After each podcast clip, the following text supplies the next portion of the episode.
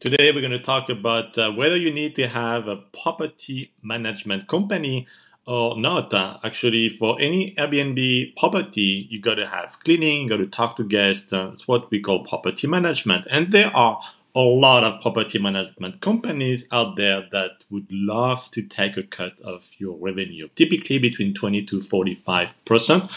And they may advertise you a number that actually is not the right number because you need to add uh, cleaning, you need to add uh, some of the expenses, uh, such as the supplies and so on. So when you talk to a property management company, it's important to know what is the exact amount that they will take. But typically, it is a percentage of your revenue, which is very bad because uh, that pretty much it um, most, if not all, of um, your profits. So the key uh, to uh, making money in uh, uh, Airbnb investment properties, uh, whether you buy or you rent and sublease, is to not work with a property uh, management company. And I know a lot of companies are not going to like that I say this, but um, I work for you, Airbnb host, um, and I want you to make as much money as possible. So it's important that you hear the truth from me. So do not hire a property management company.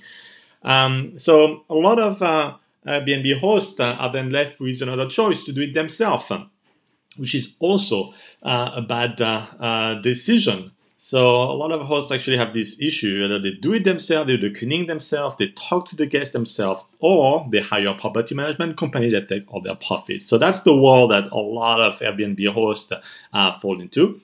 Um, but there is another way, and that's why I want to teach you, and that's what I actually explain in great details in the Airbnb cash flow method is that you can hire your own team. Um, you don't need to have a property management company or do things yourself. You need to structure your own team with all the right skill set so that they can do the job and you can pay them a flat fee instead of a percentage of the revenue.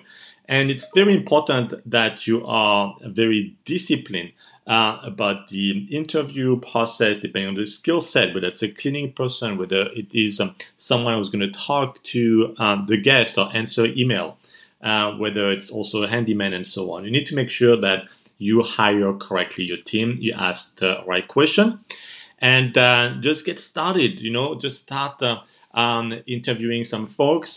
And uh, if you hire the wrong person after you know two three months, you can always replace them. It's okay. This is how you will get better and better at having your own team.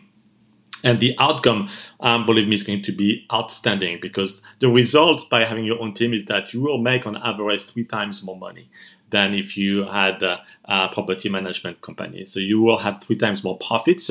And that means that you can reinvest this money faster into your next property. Everything gets faster. So instead of having um, you know this very high uh, expense with uh, those property management companies, just have your own team and keep most of the money in your pocket.